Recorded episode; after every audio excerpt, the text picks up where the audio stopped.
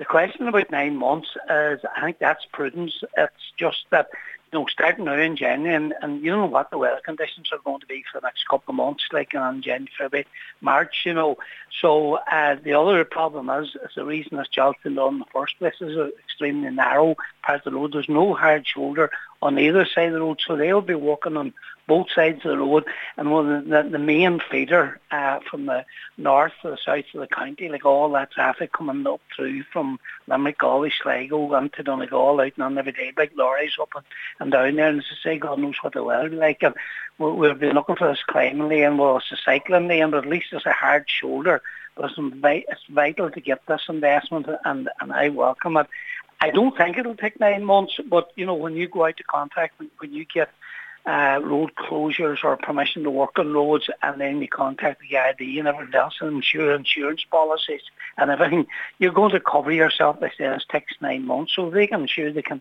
Any contractor will not stay any longer on a job than they have to. So hopefully it'll take a lot less than that. But the notice are given is, is an estimate of nine months, and it does say the temporary closures, so they'll keep the traffic flowing as much as possible, but as I say, like you, you're you're working on a very narrow part, busy part of the road, and um, it's good to get started. Like we've been looking for that, I know, many years, particularly the local like uh, cycling club.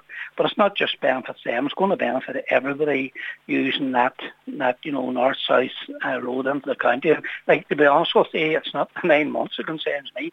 It's when we're going to get the car campaigns and all these TNTs and bypass. That's what I would be. I would I would be back looking for more. Absolutely welcome it and back looking for more, you know, into the county. Any investment in the county has to be welcome. So uh, um, and it doesn't bother me if it takes nine months. I know, but you're saying that you have to be positive and you can't, you know, make an omelette without breaking a few eggs. But as a, a councillor based in Ballybofey, we do know that that uh, area in particular already suffers from major traffic congestion at certain times of the day.